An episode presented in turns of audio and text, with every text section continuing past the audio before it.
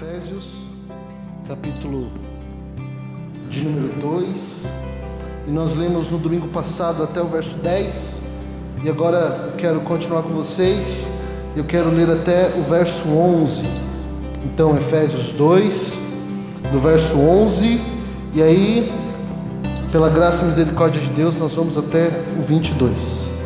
Amém? Diz assim: Portanto, Lembre-se de que anteriormente vocês eram gentios por nascimento e chamados chamados incircuncisos pelos que se chamam circuncisos, feitos no corpo por mãos humanas, e que naquela época vocês estavam sem Cristo, separados da comunidade de Israel, sendo estrangeiros quanto às alianças da promessa, sem esperança e sem Deus no mundo. Mas agora em Cristo Jesus, vocês que antes estavam longe foram aproximados mediante o sangue de Cristo, pois Ele é a nossa paz, o qual de ambos fez um e destruiu a barreira, o mundo de inimizades, anulando em seu corpo a lei dos mandamentos expressa em ordenanças. O objetivo dele era criar em si mesmo dos dois um novo homem, fazendo a paz, e reconciliar com Deus os dois em um corpo por meio da cruz, pelo qual ele destruiu a inimizade. Ele veio e anunciou a paz a vocês que estavam longe e paz aos que estavam perto. Por meio dele, tanto nós quanto vocês têm acesso ao Pai por um só Espírito. Portanto, vocês já não são estrangeiros nem forasteiros, mas concidadãos dos santos e membros da família de Deus, edificados sobre o fundamento dos apóstolos e dos profetas, tendo Jesus Cristo como pedra angular, no qual todo edifício é ajustado e cresce para tornar-se um santuário santo no Senhor. Nele vocês também estão sendo edificados, juntos para se tornarem morada de Deus pelo seu Espírito. Amém. Ó Pai, nós agradecemos Tua palavra, abra em nós o entendimento, abra em nós, Senhor, os olhos e ouvidos para ouvir plenamente a Sua voz. É isso que nós te pedimos em nome de Jesus. Amém. Amém. É, eu quero é, pedir desculpa se eu estou sendo é, batendo sempre na mesma tecla mas eu preciso bater sempre na mesma tecla para a gente poder entender o contexto do texto e o olhar da onde Paulo está dizendo. Então a gente falou, e nós temos falado, que é, o pecado, lá em Gênesis, de Adão e Eva, ele nos separa de quatro coisas, certo? Então ele nos separa de nós mesmos, ele nos separa da natureza, ele nos separa é, da nossa comunidade, um do outro, mas ele também nos separa de Deus. Então, a gente já falou isso outras vezes, infelizmente eu não vou conseguir esmiuçar aqui, mas eu quero acrescentar uma coisa. Eu quero acrescentar que quando Deus fez o homem, ele é, deu nome. É? Qual era o nome do homem? O que está escrito aí na sua Bíblia? Em Gênesis. Não precisa abrir. Mas vocês lembram? Adão. Se a gente for traduzir o texto, é, a gente vai, vai ver que o nome de Adão era Ish. Certo? Então Deus criou Ish. Mas também Deus criou a mulher. E a mulher era Isha. Então, o que, que Deus estava criando ali? Deus estava criando uma humanidade. Deus ele estava criando uma espécie, a espécie humana. E a espécie humana era o homem, homem, o homem ish e o homem mulher. Certo? A isha. Tudo bem? Tudo bem? Então, é como eles se viam? Adão e Eva se viam juntos. Tanto é que a Bíblia diz lá em Gênesis que eles estavam nus, mas eles não se envergonhavam, Por que, que eles não se envergonhavam? Porque eles eram um. Eles eram um. Você, quando está no banho, você se envergonha de você? Espero que não. Espero que não. Não é? Espero que quando você esteja no banho, você olhe para você e fale assim: Meu Deus, que filho de Deus abençoado. Que filha de Deus, né? Abençoada, né? Eles não se envergonhavam porque eles eram um. Assim como nós não nos envergonhamos da nossa intimidade, porque nós somos um. Agora, o que acontece com o pecado? O que acontece quando Adão e Eva pecam? Aí a mulher passa a não ser mais Isha, mas agora ela passa a ser Eva. Quem exerce e quem dá o nome para Eva é Adão. E aí agora Adão diz: Você não vai ser mais conhecida como Isha, agora você vai ser conhecido como Eva. Eles passam a viver separados. E isso é a humanidade. E esse é o problema do texto, e esse é o problema do texto nesse texto de Efésios. Por quê? Porque tudo que Deus faz e tudo que Deus quer é que o ser humano volte à presença de Deus. Tudo que Deus quer é que eu e você voltemos a estar junto de Deus. É, os cristãos, né, o pessoal tem, os evangélicos, tem falado muito sobre chamado. E chamado não tem a ver com ir, chamado tem a ver com voltar. A primeira vez que existe um chamado na Bíblia é Deus chamando Adão. E como é que Deus chama Adão? Adão, onde estás? Deus está procurando Adão, porque Deus quer em Adão o que? Uma comunhão. Deus quer em Adão comunhão. Mas Adão, por causa do pecado, se esconde de Deus. E aí, como eu disse lá no nosso em Efésios 1, onde Paulo apresenta o plano de Deus, Deus tem um plano, Deus tem um projeto. Fazer com que essa separação que o pecado gerou em nós seja união em Cristo Jesus. E olha só, Paulo então apresenta coisas interessantes aqui. Vai lá no verso 11, por favor. Então diz assim: olha lá. Portanto, Lembre-se de que anteriormente vocês eram gentios por nascimento e chamados incircuncisos pelos que se chamam circuncisos, feitas no corpo por mãos humanas. Então Paulo aqui ele apresenta coisas interessantes. Então ele fala o seguinte: existem dois grupos de pessoas. Existem dois grupos de pessoas. Existem os circuncisos e existem os incircuncisos. Os circuncisos olham para os incircuncisos e falam: vocês estão longe de Deus. E aí qual é a dimensão? Se eu olho para essa pessoa e se o, o circunciso olha para o incircunciso e diz assim: você está longe de Deus, ele está dizendo é: você está separado de Deus logo eu preciso estar separado de você. Se você está separado de Deus, se você não faz parte de Deus, logo eu também estou separado de você. E esse era, e essa era a visão do judaísmo. Você não podia falar com o gentil. Você não podia estar na presença de um gentil. Era tão radical que se um homem casasse com alguém, um homem judeu, casasse com alguém que não era judia, o pai fazia um velório para ele. Fazia um velório, realizava literalmente um velório, porque ele estava dizendo: Esse meu filho morreu. Agora vocês imaginem o peso disso. Lembra da admiração da mulher samaritana?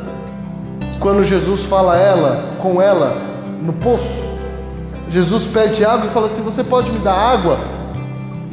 E a mulher samaritana toma um susto e fala assim: Você judeu, você judeu, falando comigo que sou samaritana. O que ela estava dizendo é: Você sabe que apenas se você falar comigo, você será rejeitado pelos judeus. O que Paulo está mostrando aqui para gente é que existe diferença entre aqueles que eram circuncisos e aqueles que não eram circuncisos, os circuncidados e os incircuncidados. Mas olha só, será que é muito diferente daquilo que a gente vive hoje? Porque talvez a gente olhe e fale assim: não, mas isso acontecia naquela época. Isso acontecia é, é, lá nos tempos de Paulo. Hoje em dia isso não acontece. Mas será que não? Será que nós ainda não vivemos ambientes de separação? Onde as pessoas são divididas por aonde trabalha, por onde mora, por como vive, por como fala? Será que também não existe essa separação? Em que igreja frequenta? Eu conheço um amigo que ele comprou uma pasta, uma pasta muito cara, muito cara mesmo. Sim, dá o meu salário de um ano. E aí ele estava com a pasta na mão e eu falava assim: Olha só, por que, que você é, por que, que você comprou essa pasta tão cara? E ele falava assim: Daniel, porque toda vez que eu chego com essa pasta e coloco em cima da mesa, essa pasta me ajuda a fechar mais negócios. Então as pessoas olhavam para a pasta e viam que essa pasta era cara e falavam assim: Eu não posso perder o tempo desse cara. Então, ou eu dispenso ele logo de uma vez, ou eu fecho o negócio com ele. Agora, será que se ele viesse, a mesma pessoa, com uma pasta que fosse, sei lá, essas pastas normais que a gente compra por aí, e colocasse em cima da mesa, será que ele ia ter a mesmo, o mesmo resultado? Nós vivemos tempos de divisão. Você conhece casos onde o pai não fala com o filho, não fala com a filha? Fulano de tal para mim morreu. Já ouviram essa expressão? Hã? Não quero ver esse clano nem pintado de ouro. Marido que passa a não falar com a esposa, fica três, quatro, cinco dias, uma semana, sem falar com a esposa. É, tem gente que não fala com o próprio colega. Tudo isso nos separa. E por que tudo isso nos separa? Porque tudo isso é fruto de pecado. É porque nós estamos separados. E é exatamente isso que Paulo está dizendo.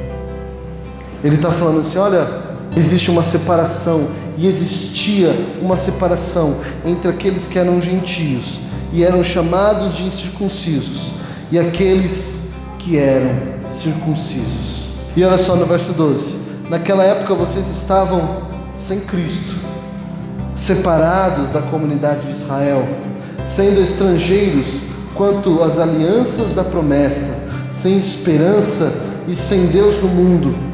13. Mas agora, em Cristo Jesus, vocês que antes estavam longe foram aproximados mediante o sangue de Cristo. Então ele estava agora olhando para esses gentios e falando assim: vocês eram separados. Vocês eram separados porque um ritual humano os separou mas agora vocês se aproximaram, mas agora vocês estão próximos. Vocês estavam separados de, da, da aliança, vocês estavam separados da comunidade de Israel, mas agora vocês estão próximos, vocês estão perto. Esta palavra aproximou é, é interessante porque ele está falando da mesma, pará, é, da mesma palavra é, numa história rabínica. É, e conta então que um rabino ele estava na sua sinagoga e veio uma mulher e começou a bater na porta dele, e bater na porta dele insistiu tanto que esse é, rabino abriu a porta e essa mulher era uma mulher que estava separada da fé. Ela era judia, mas ela tinha desviado o caminho. Ela estava, ela foi, ela desviou é, por N motivos que a parábola conta. E aí então essa mulher judia olhou para esse rabino e disse assim: Rabino, eu quero me aproximar. Eu estava longe e eu quero me aproximar novamente é, da fé. Eu quero que o Senhor novamente me aproxime da fé. E é, conta essa parábola que o rabino disse não e fechou a porta na cara dela. Essa parábola, essa palavra, essa ideia de quando a gente fala é, nos aproximar. E aqui Paulo está dizendo: olha só, ao contrário das pessoas que se aproximam e vocês fecham a porta na cara das pessoas, ao contrário, agora Deus aproxima porque a porta está aberta. Porque pode haver aproximação porque agora a porta está aberta. Jesus, quando morre, né, nós lemos as consequências de Jesus quando morre, e uma das consequências de Jesus quando morre é que o véu se rasga. Que véu? O véu do templo. Aquilo, aquele véu aonde só o sumo sacerdote podia entrar onde só o sumo sacerdote podia falar com Deus, aquele véu se rasga. E sabe por que se rasga? Porque agora todos podem ter acesso a Deus. Porque agora eu não preciso de alguém que é intermediário.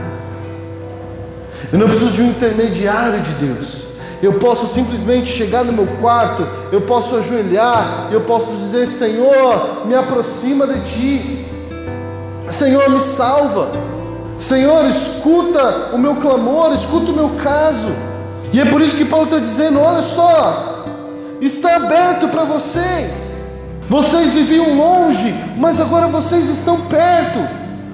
Vocês viviam distante, mas agora vocês estão se aproximando e se aproximam de Deus. E Deus é aquele que não vai fechar a porta. Deus é aquele que te escuta, que te aproxima. Às vezes a gente fica é, é, falando muito mal da religião, né? É, eu estava vendo um, uma ilustração é, nessas redes sociais. E aí tinha assim, tinha um peixe no aquário e tinha um peixe dentro do mar. E daí o peixe no aquário era com religião, falando que o peixe estava limitado pelo aquário. E aí o peixe com Deus, né? E aí tinha o mar inteiro, né, ao seu dispor, né? Sabe qual é o problema disso? É que a gente esquece do que é religião. Gente, parece que a gente esqueceu o que é religião. A religião vem da palavra religare, que é você se ligar novamente a Cristo, você se ligar novamente a Jesus. Então a gente quer dizendo assim: ah, eu não quero religião, eu não preciso de religião, mas é o oposto, porque a religião é aquilo que te liga a Cristo. Existem problemas na religiosidade? Sim, existem problemas e às vezes nós é, falarmos daquilo que a gente não vive? Sim, mas a religião, na sua essência, é você ter práticas, posturas e convicções que te liguem a Deus. Se existem práticas, se existem posturas e se existem convicções que te ligam a Deus, isso é chamado de religião. E é exatamente isso que Paulo está dizendo. Paulo está olhando para eles para esses gentios e está falando assim: vocês precisam voltar. porque Deus está chamando vocês. Verso 14 diz assim: Pois Ele é a nossa paz, o qual de ambos fez um e destruiu a barreira, o muro de inimizades. E aí, mais uma vez, Paulo olha e diz assim: Jesus é a nossa paz, aquele pelo qual nós fomos comprados, aquele que derramou seu sangue para nos comprar, para nos trazer novamente. Ele é a nossa paz. E sabe por que Jesus é a nossa paz? Porque todo mundo que está separado vive em guerra, ou não. Aquele que diz assim: Eu não quero ver Fulano de Tal pintado de ouro. Essa pessoa tem paz? Não, não é? Sabe o que eu acho interessante? É a ideia do perdão. Eu acho a ideia do perdão muito interessante porque a ideia do perdão é tão maluca que não passa na nossa cabeça. Porque vira e mexe quando eu estou falando sobre perdão sobre as pessoas, estou ministrando perdão, estou dizendo o que é o perdão. As pessoas falam assim para mim, pastor, eu posso perdoar, mas eu não tenho a obrigação de conviver. Eu posso perdoar, mas eu não preciso conviver. Então, se você perdoou, você vai conviver. Se você quer perdoar, mas não quer conviver, é um sintoma que você não perdoou, ou que você não quer perdoar. Pastor, mas ele me machucou, ele me feriu. Quantas e quantas vezes nós machucamos a Deus e nós ferimos a Deus? Você já pensou nisso? E quantas vezes Deus te perdoou? E aí ele diz para você fazer o quê? O mesmo com o outro. Agora, imagina se Deus usasse o perdão nosso como critério. E aí a gente chega, ajoelha e fala assim: Deus, perdoa os meus pecados. Deus fala: Claro, com certeza, mas eu não quero conviver com você. Olha que legal. Olha que bacana. É claro que eu te perdoo, meu filho. Mas você lá e eu aqui. Ou como diz a nossa é, cultura brasileira, cada macaco no seu galho. Entende que a conta não fecha? Então esse Jesus que, que se sacrificou por nós, esse Jesus que nos traz a paz. Que paz Jesus traz? Jesus traz a paz entre mim e você. Jesus é aquele que me dá a bênção de perdoar o outro. Ah, então por que, que eu perdoo? Porque o outro é merecedor do meu perdão? Não, eu perdoo porque Deus me perdoou. Por isso que eu não consigo perdoar ninguém enquanto eu não me sentir perdoado por Deus. Eu só vou entender verdadeiramente o que é o perdão quando Deus verdadeiramente me perdoar e eu verdadeiramente sentir o que é o perdão de Deus. Porque se eu não me perdoo, ou se eu não consigo me perdoar, eu nunca vou conseguir perdoar o outro. Você já andaram de avião? Alguém aqui já andou de avião? Eu andei umas duas vezes. Eu achei muito interessante porque a aeromoça, ela, é, para quem tem medo de avião, é, as primeiras vezes que você anda de avião é um terror, porque você está lá sentado, certo? Olhando para as do avião, pensando assim, esse negócio vai cair. Será que é hoje que esse negócio cai? Daí vem a aeromoça, uma pessoa muito simpática, é, fala assim, bom dia, boa tarde, boa noite, não sei a hora que você voou, mas ela falou assim, eu preciso dar alguns avisos. O primeiro aviso é o seguinte: se acontecer qualquer coisa no avião, ela não fala isso, tá? Eu tô, né? Tô falando do meu jeito. Então, se acontecer qualquer coisa no avião, uma máscara vai cair na sua cabeça. Não é isso? E aí você que está lá já imaginando que o avião vai cair, aí que você, aí você fala assim, eu quero descer. Não é? Não é isso? Hã? Mas aí ela fala uma coisa interessante. Ela fala assim: coloque a máscara primeiro em você. Poxa, mas eu não posso colocar primeiro no meu filho, na minha filha, no, no, no, no, no velhinho, na pessoa que está, sei lá, do meu lado. Não. Porque se você não colocar a máscara primeiro em você, você não vai conseguir ajudar o outro. Então, primeiro você tem que se ajudar. E aí, quando você se ajudou, você então vai e ajuda o outro. Você vai lá e coloca a máscara naquele que não conseguiu, não conseguiu colocar a máscara. Assim é o perdão. Se eu não vi e não recebi de Deus o perdão dos meus pecados, eu não vou conseguir perdoar o meu próximo. Então eu tenho que olhar para Deus e entender que eu sou digno e merecedor de perdão. Porque Jesus é aquele que nos traz a paz. E se eu não estou vivendo em paz comigo, ou se eu não estou vivendo em paz com meu irmão, existem coisas que estão erradas na minha prática de fé. E eu preciso mudar. Eu preciso melhorar. Eu preciso fazer coisas diferentes. A vida de John Wesley, já que estamos aqui na Metodista, é muito interessante, né? Porque ele se forma, ele estuda, ele se forma pastor e acontece um monte de coisa na vida dele. Vai para os Estados Unidos como missionário, volta e tudo mais, mas a vida dele se transforma quando o coração dele é aquecido. Não é isso? Ele que ele relata lá no, no, no diário dele. Mas o que muita gente não relata é que o coração dele é aquecido, sabe por quê? Ele diz assim: Eu senti meu coração estranhamente aquecido e os meus pecados perdoados. A experiência com Deus de John Wesley e que muda radicalmente a vida de John Wesley não é o coração aquecido em si, são os pecados perdoados. Quando ele sente que os pecados dele foram perdoados, e quando ele entende que ele é merecedor da graça de Deus, isso muda radicalmente a vida de Wesley.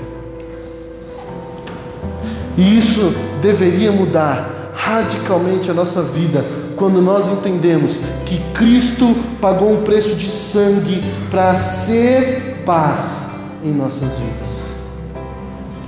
E é por isso que lá no finalzinho do verso 14 diz assim: que ele, ou seja, Jesus, destruiu a barreira, o muro de inimizade. Paulo estava falando basicamente aqui do templo.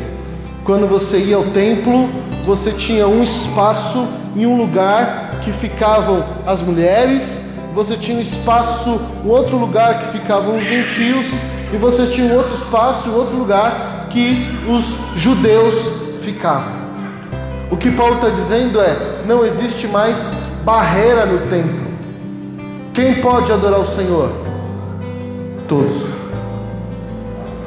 Porque Deus, por Cristo, destruiu os muros de inimizade que nos separavam. Verso 15: anulando em seu corpo a lei dos mandamentos expressa em ordenanças. O objetivo dele era criar em si mesmo, dos dois, um novo homem fazendo paz. Olha só que interessante. Paulo então diz assim: por que que Deus, por Cristo, elimina os muros de inimizade? Ele elimina os muros de inimizade porque ele quer anular a lei. Que lei? Nós vivíamos sobre a lei. E em Cristo nós vivemos agora sobre a graça. É uma outra época, certo? E por que, que ele faz isso? Porque Deus agora quer criar um novo homem, um novo ser humano. Que ser humano é esse? Esse ser humano que não vive mais brigando, que não vive mais em separação, mas agora vive em união. Então, qual é a nova humanidade? O que Deus veio aqui? Por que, que Deus veio? O que, que Deus veio fazer nessa terra? O que, que Jesus veio fazer nessa terra? Ele veio é, acabar com a separação que existia entre eu e você e agora começar uma humanidade nova, uma humanidade que nos une a Deus, mas também que nos une ao próximo. Aí a Bíblia diz o seguinte: que o céu, não é? É um lugar aonde Deus vai ser tudo em todos. Certo? Então quando eu e você nós formos para o céu, tudo que eu vou ser vai ser Deus. E tudo que você vai ser vai ser Deus. Ora, se tudo que eu sou é Deus e tudo que você é Deus, o que, que nós somos? Iguais. Nós somos os mesmos.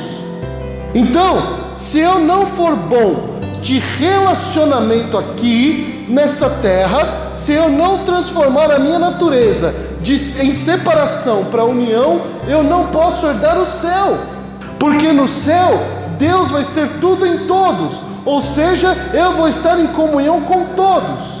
E aí o que, que a gente faz aqui? O oposto. Jesus conta uma parábola e diz assim: naqueles dias, nos últimos dias, as pessoas virão até mim e falarão, assim: Senhor, em teu nome nós expulsamos demônios em teu nome nós curamos, em teu nome nós fizemos isso, aquilo, aquilo, aquilo outro. E eu falarei: apartai-vos de mim, eu não os conheço. Sabe por que, que Deus fala apartar? Sabe por que, que eles fazem coisas maravilhosas em nome de Jesus? Porque o nome de Jesus é tão poderoso que não depende de você. Depende de quem? Do nome de Jesus, certo? Então, se você ora em nome de Jesus, por mais que você não tenha fé, o nome de Jesus é o suficiente para realizar milagres. O nome de Jesus é o suficiente para curar enfermos. O nome de Jesus é o suficiente para expulsar demônios. Mas sabe qual é o problema? Mas por que, que essas pessoas então foram para o inferno? Por que, que essas pessoas se afastaram de Deus? Porque, embora elas é, usavam o nome de Jesus, elas não tinham unidade com Jesus e nem com aquelas pessoas. Tanto é que elas, na, na presença de Jesus, o que, que elas fizeram? Elas se gabaram. Olha, Senhor, em teu nome eu fiz isso, em teu nome eu fiz aquilo, em teu nome eu fiz aquilo outro. Na presença de Jesus, elas usaram pessoas para se gabar daquilo que elas tinham feito. E aí, por outro lado, Jesus diz: No entanto, vão existir pessoas que eu vou deixar entrar no céu. Ela falou assim: Vocês podem entrar, porque vocês visitaram o enfermo, vocês deram vestes ao nu, vocês alimentaram o faminto, aqueles que estavam com sede, vocês deram de beber. E essas pessoas vão dizer assim para Jesus: Quando? Quando que a gente fez isso aí que o Senhor está falando? Quando? Sabe por que essas pessoas vão dizer quando? Porque elas entenderam que o próximo fazia parte daquilo que elas eram. Então, se eu tenho dois copos de água, por que não dividir um com meu irmão? Se eu tenho um agasalho, se eu tenho dois agasalhos, por que eu não posso deixar um para aquela pessoa que precisa. Isso não tem a ver com fé. Isso tem a ver com eu e você sermos novas criaturas, participar da nova humanidade em Cristo. Eu não faço isso para herdar o céu, eu faço isso porque eu já estou no céu. Isso, por que, que eu perdoo? Eu perdoo porque eu quero ir para o céu? Não. Eu perdoo como consequência daquilo que Deus já fez por mim. Entende? Vocês estão entendendo? Então, o que, que, é, a nova, o que, que é a nova humanidade? A nova humanidade é a gente acabar com os muros de separação, acabar com aquilo que tem nos separado de Deus, aquilo que tem nos separado da natureza aquilo que tem nos separado do próximo. Mas a vida, pastor, é tão difícil. E tem gente tão má. O que, que eu faço? Aí vocês lembram que eu disse no domingo passado que Jesus é o padrão e Deus não abaixa o padrão? Então nós precisamos ser Cristo. Nós precisamos ser Cristo. Ah, mas eu não sou Cristo 100% das vezes. É verdade, nem eu e nem você. Mas nós estamos aqui na igreja, estamos abrindo as Bíblias, nós oramos, nós jejuamos, nós aprendemos para formar cada dia mais Cristo, para que nós sejamos parecidos com Cristo. Certo? Nós precisamos com que as pessoas olhem o nosso rosto e não vejam o meu rosto ou o seu rosto, mas vejam o rosto de Cristo. E aí a gente olha para Cristo e vê que Cristo obedeceu. E qual era a obediência de Cristo? Até a cruz, até a morte. E aí a gente fala assim, pastor, mas eu tenho um conhecido, eu tenho um parente, eu tenho um amigo, e essa pessoa, ele quer me matar. E se ele tiver oportunidade, ele vai me matar. Eu vou perdoá-lo? Sim. Por quê? Porque Cristo fez o mesmo. E se eu morrer? Parabéns, você é um mártir.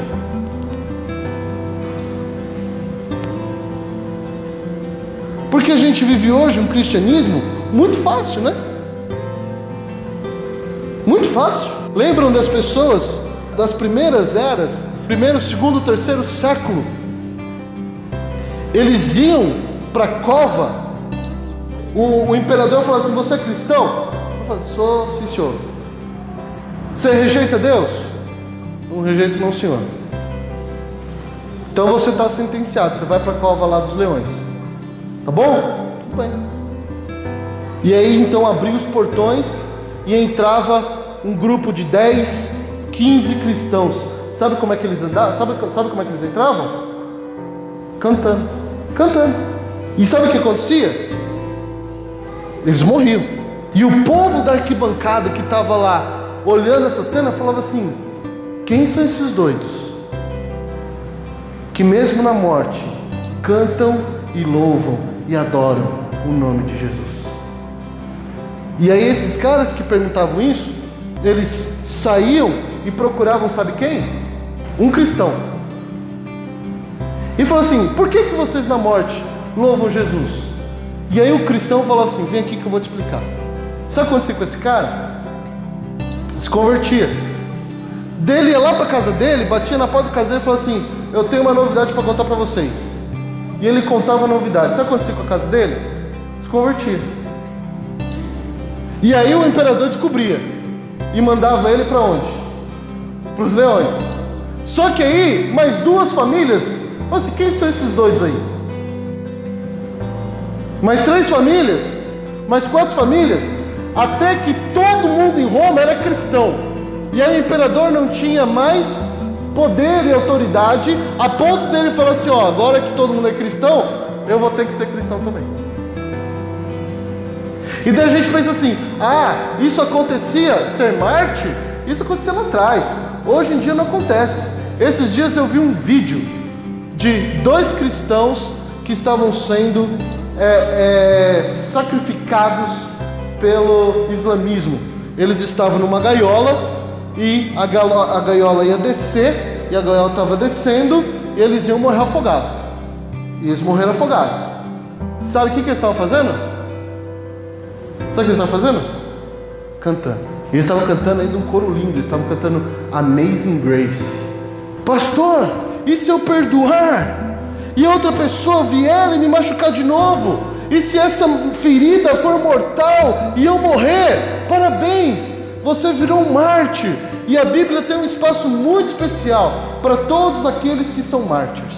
Porque o importante é que nós participamos de uma nova humanidade.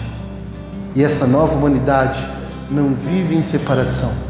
Essa nova humanidade vive agora em união, vive em aliança.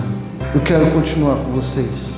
E diz assim: lá no verso 16. E reconciliar com Deus os dois em um só corpo, por meio da cruz, pelo qual ele destruiu a inimizade. Jesus nos reconcilia. E como é que ele reconcilia? Na cruz. Na cruz. É na cruz que a gente deixa o nosso eu. É na cruz que a gente deixa quem nós somos. É na cruz que a gente deixa os nossos desejos e a nossa vontade. E a gente passa a viver a vontade, o desejo e o anseio de Deus. Nosso irmão aqui falou um negócio muito interessante. Ele falou assim: Ó, eu dou meu dízimo aqui, mas isso, isso é pouco, porque tudo que eu tenho é, é de Deus. Segunda-feira eu estava num, num lugar e aí eu ouvi um testemunho muito bacana. É, o pastor tinha comprado um carro, o carro de um irmão lá da igreja, velhinho, carro velhinho, pagou lá, é, 60 vezes, sabe? Foi lá e tal, com todo o esforço, quitou o carro. Quando quitou o carro, estava lá em casa, tranquilo. Deus falou assim para ele: Esse carro aí dá para o irmãozinho X da sua igreja. E ele falou assim: Não, é uma coisa da minha cabeça. Porque quando Deus fala, a primeira coisa que a gente pensa é sempre que é coisa da nossa cabeça, não é verdade? Hã? Não é isso? Hã? Não é? é não. Pelo menos eu sou assim. Né? Deus falou comigo, eu falei assim, eu tô maluco. Deus não falou comigo, vou embora. Não é? É assim. Né? Então, ele falou uma coisa na minha cabeça. Aí Deus falou com ele, ó, vai lá e dá o carro pro irmão. Aí ele, ele falou que Deus falou umas três vezes com ele. Daí ele orou e falou assim, tá bom, Senhor. Então o negócio é o seguinte, em casa, eu que sou maluco, eu que sou doido, se a minha esposa concordar com isso, eu dou o carro. É, daí eu sei que é de Deus. Porque normalmente ela nunca concorda com essas ideias doidas que eu tenho aí. Então eu, ela está lá na cozinha, eu vou lá e eu vou perguntar para ela. Se ela concordar, eu dou o carro pro irmão. Aí terminou de orar, foi lá, desceu lá, porque a, a cozinha é embaixo, desceu na cozinha, chegou para a esposa e falou assim: Ó, é, sabe o nosso carro e tal? Uhum. Então, Deus está mandando dar pro irmão. Ela falou que ela, ele disse que a, a, a esposa dele virou e falou assim: Ué, então dá logo. Aí ele não teve escolha, né? Foi lá, deu o carro pro irmão, passou uma semana. Uma semana. Ele ganhou um carro zero. Eu não estou assim, não tô aqui querendo dizer teologia da prosperidade, não, não é isso? Não, não, não, não saiam por aí dando seus carros para ninguém. Eu falo, pô, pastor, eu tenho um carro aqui. Será que se eu der pro irmão ali, eu vou ganhar um carro zero? Não, não é isso que eu estou dizendo. O que eu estou dizendo é que Deus, Ele é capaz de fazer o que quiser, como quiser, quando quiser, com os nossos bens, com a nossa vida. E às vezes nós não temos a coragem, a fé de entender que Jesus é Senhor absoluto. E se Ele é Senhor absoluto, nós precisamos obedecer absolutamente. Se Cristo é Senhor absoluto de nossas vidas, a nossa obediência precisa ser absoluta, porque é isso que Deus espera de mim e de você. Logo, o que é perdoar alguém que nos ofendeu? Sendo que muito mais Jesus nos perdoou. Pastor, como é que eu perdoo uma pessoa? Leva ela até a cruz. Pega na mão dela e vai junto, você e ela, para a cruz de Jesus. Porque foi na cruz que Deus nos reconcilia. Com quem? Com Deus.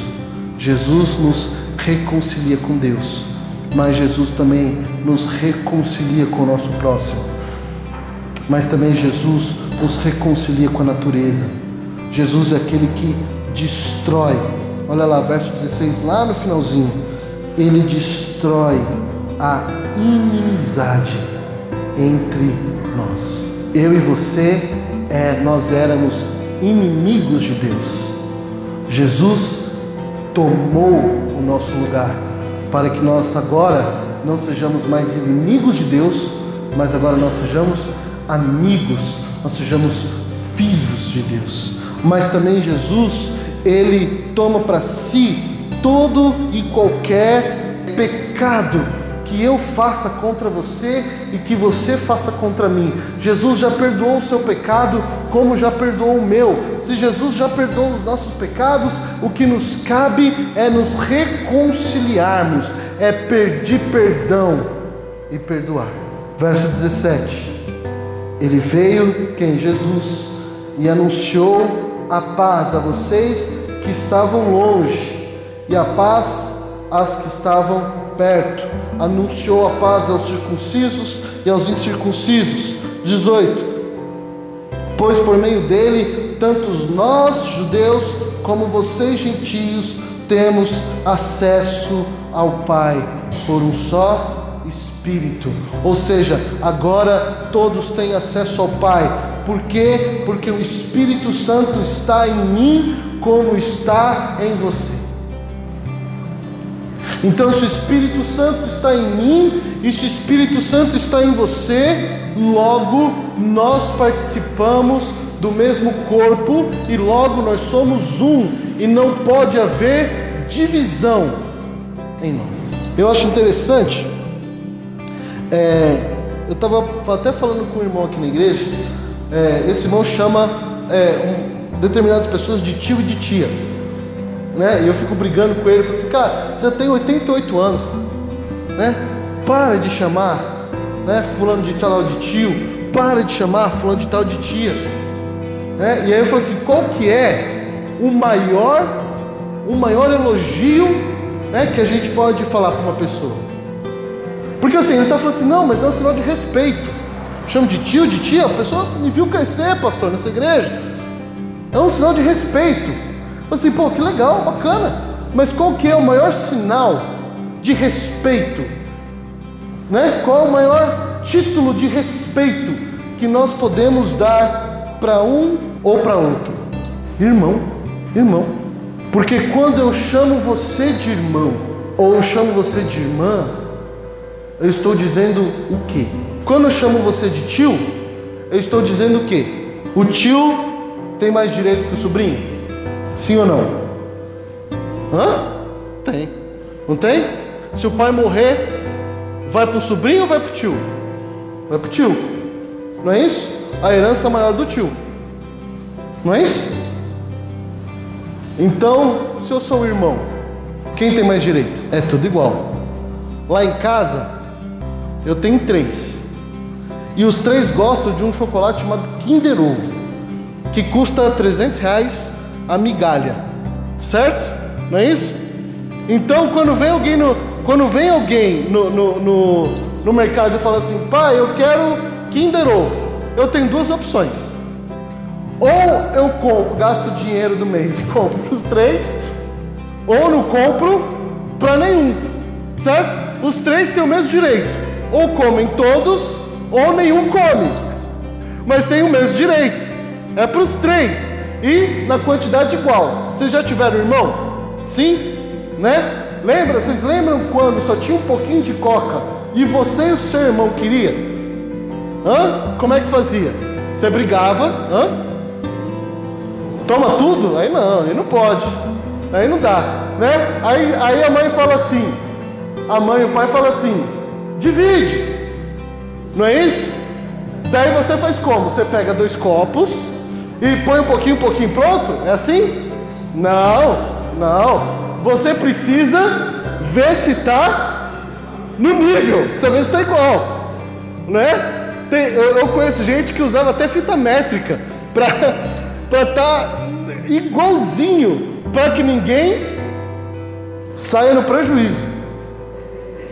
Agora, quando eu chamo você de irmão e quando eu chamo você de irmã, eu estou dizendo que aquilo que eu tenho é seu. Mas olha que legal, aquilo que você tem é meu também. Então, eu não posso em lugar nenhum, certo? Ter uma mesa com fartura enquanto o meu irmão e a minha irmã passam fome. Entende? Teve um irmão que veio aqui na frente e falou assim: Ó, eu tenho um, um, um problema, como é que é o negócio? Né? Tem um, um assunto financeiro, como é que é né, que você falou? É, pronto, não tem, eu tenho um assunto financeiro. Poxa vida, Eu fiquei orando lá atrás e falei assim: Senhor, manda alguém levantar a mão e falar assim: me dá esse problema aqui que eu pago. 3 mil? Tá fácil de pagar. É? Se alguém aqui tiver 3 mil, é, eu gostaria muito que você levantasse a mão, fosse conversar com, com o Adams no final e falasse assim: Ó, eu pago isso aí. Porque ele é especial? Porque eu sou especial? Não, porque a gente é irmão, cara. Irmão. E assim como eu nunca deixaria minha irmã de sangue passar fome, eu, eu espero nunca permitir que um irmão da minha igreja tenha necessidade. Essa é a nova natureza. Essa é a nova natureza. É isso que Deus veio fazer. Ele veio nos tornar irmãos. E para a gente terminar, verso 19. Eu tinha muito mais coisa para falar para vocês, mas eu vou parar por aqui, tá bom? Verso 19 diz assim: Portanto, vocês já não são estrangeiros nem forasteiros, mas co-cidadãos dos santos e membros da família de Deus. Olha só que legal, nós não somos estrangeiros ou forasteiros. Eu não sei se você já conseguiu conversar com alguém que é estrangeiro aqui nessa terra. Eu conheço alguns de vários países e todos falam a mesma coisa para mim. O Brasil é bom, o Brasil é legal, mas não é minha casa. Eu também eu recebi na, nessa semana uma pessoa que vem em casa, ela mora nos Estados Unidos e ela falou assim, e ela estava, a gente fez uma mesa de café simples, muito simples, mas tinha uma coisa que a gente às vezes come todo dia e ela não, que é um pãozinho quente com manteiga. E ela comia aquele pão com manteiga e ela falava assim: como eu senti falta, como eu sinto falta disso, porque lá nos Estados Unidos não tem o pão que tem aqui no Brasil. O pão de lá, ela falou que é meio doce, que é tudo meio doce. E ela comia, eu acho que ela comeu uns três ou quatro. Eu fiquei até feliz porque eu, eu, eu comprei um, um, sacão de pão e falei assim, acho que eu estou exagerando. Daí lá não, lá eu vi que eu não estava exagerando não, que ela comeu bem. E ela comeu o pão e falou assim, como é bom ela vive lá nos Estados Unidos como alguém que é estrangeiro. Eu não sei se vocês já se sentiram assim. É, entra numa festa não conhece ninguém, fica sentado lá no canto esperando alguém puxar papo com você. Estrangeiro. Ou forasteiro. Alguém que é estranho. Alguém que as pessoas olham estranho. Essa pessoa é estranha. E aí a Bíblia diz que tanto o estrangeiro quanto o forasteiro foram eliminados. Não existe mais estrangeiro e não existe mais forasteiro. Sabe por quê? Porque eu e você somos membros da família. Então, aonde for, aonde eu e você formos, e ali estiver um membro da família de Deus, nós não estamos mais sozinhos. Nós temos um irmão. Nós temos uma irmã nós temos alguém com quem a gente pode contar. Essa é a nova humanidade. E Deus nos convida a participar dessa humanidade. Não a humanidade de Adão, que trouxe separação, mas agora a humanidade de Cristo, que trouxe união. Deus nos convida a tirar os muros que nos separam. A gente hoje vive uma época difícil, né? Tanta gente brigando nas redes sociais política, tanta gente brigando por causa é, de time de futebol, tanta gente, eu estava vendo hoje em dia o pessoal brigando por causa de filme. Isso é uma humanidade antiga. Isso é uma humanidade adâmica.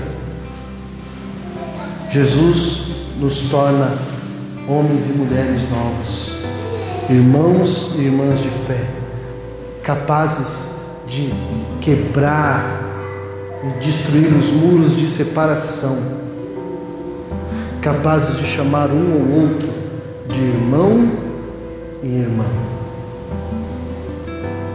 E é por isso que eu quero orar por você, meu irmão, e eu quero orar por você, minha irmã, na esperança de que Deus toque no seu coração e que a partir de hoje você seja capaz de se sentir perdoado por Deus, capaz de se sentir digno do perdão de Deus e depois disso, capaz de perdoar aqueles que te feriram, porque é exatamente isso que Deus faz comigo, que Deus fez comigo, mas é exatamente isso que Deus quer fazer com você essa noite.